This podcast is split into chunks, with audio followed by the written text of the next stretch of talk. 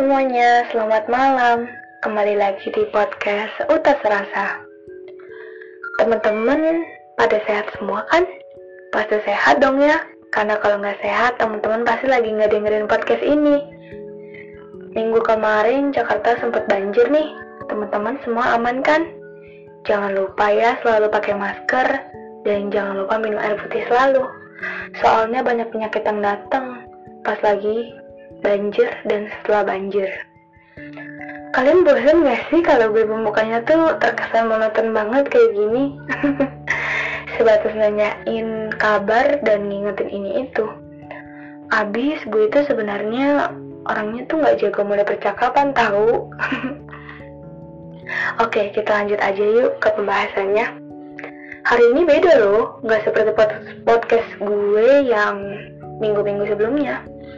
Hari ini gue senang banget bisa nonton judulnya sebelum podcast ini selesai. Ya, gue hari ini akan membahas perihal bertahan demi hal sepele kesukaanmu. Tahun 2020 banyak banget ya yang bikin kita sedih. Roller coaster banget deh pokoknya suasana di tahun 2020.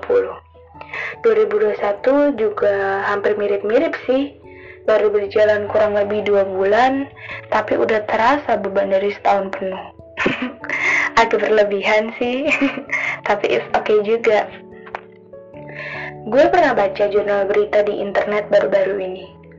Di situ gue lihat para ahli menerangkan bahwa emang bener banget sih, hampir 68% masyarakat Indonesia mengalami depresi dan mental breakdown selama pandemi 2020.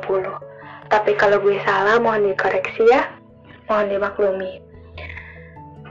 Dari jumlah ini, dari persen ini, benar-benar banyak banget kan? Bahkan lebih dari setengah populasi di Indonesia loh jumlahnya. Angka ini terus meningkat juga dari tahun-tahun sebelumnya. Banyak banget juga berita kesedihan dan seliweran di TV gue dengar soal kematian, kekerasan, perceraian, dan beberapa hal yang kerasa banget sedihnya. Di medsos juga gitu. Di Twitter, orang-orang sambat mengenai pembelajaran daring, strict parents, dan broken home. Oh iya, teman-teman maaf ya, gue bukan bermaksud untuk ikut campur urusan kalian. Tapi jika ada di antara kalian yang mengalami hal-hal yang kayak gue sebutin tadi atau semacamnya, nangis aja ya, nggak apa-apa. Nangis nggak bikin kamu jadi kelihatan pecundang kok.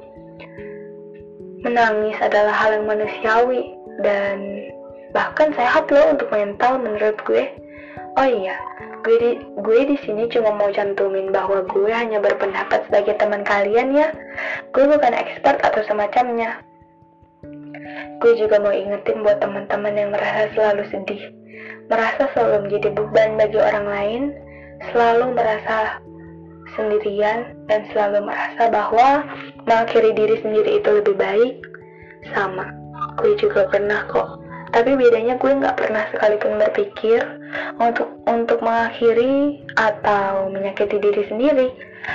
Karena alasan gue bertahan yaitu adalah ada suatu keinginan gue yang belum pernah bisa gue gapai. Gue pengen ngomong ini sekali lagi. Kamu itu yang terbaik. Kamu harus selalu ingat ini ya. Saat kamu berpikir untuk mengakhiri hidup kamu sendiri atau bahkan menyakiti alias self-harm ke diri sendiri, kamu harus ingat bahwa kamu harus bertahan demi suatu keinginan sepelemu yang belum pernah bisa kamu gapai. Misalnya, kamu harus bertahan demi bisa ikut konser artis atau idol kesukaanmu nanti atau tahun depan. Kamu harus bertahan demi lagu-lagu dan playlist kesukaanmu. Kamu harus bertahan demi makanan kesukaanmu atau demi makanan yang belum pernah kamu cobain mungkin dan kamu pengen banget cobain itu. Makanya gue gak pernah ngelarang temen-temen gue untuk jadi fans idol atau artis tertentu. Karena gue tahu alasan itu yang bikin mereka dapat bertahan hidup dalam kehidupan yang berat ini. Tapi kalau udah berlebihan, ya tetap gue ingetin juga kok dikit-dikit. Nggak apa-apa, nggak apa-apa untuk merasa nggak berdaya. Itu normal banget kok. Asal kamu harus kurang-kurangin ya pikiran atau bisikan yang ngajakin kamu untuk mengakhiri atau bahkan menyakiti diri sendiri. Karena asal kamu tahu, keinginan kamu yang belum pernah tergapai itu lagi benar-benar nungguin kamu loh di depan sana. Genggam semua alasan itu di hati kamu ya, agar kamu tetap dapat mempertahankan diri dan kuat untuk menjalani hidup. Selamat malam minggu. Tersenyum selalu ya buat masa depan kamu. Terima kasih udah dengerin podcast ini.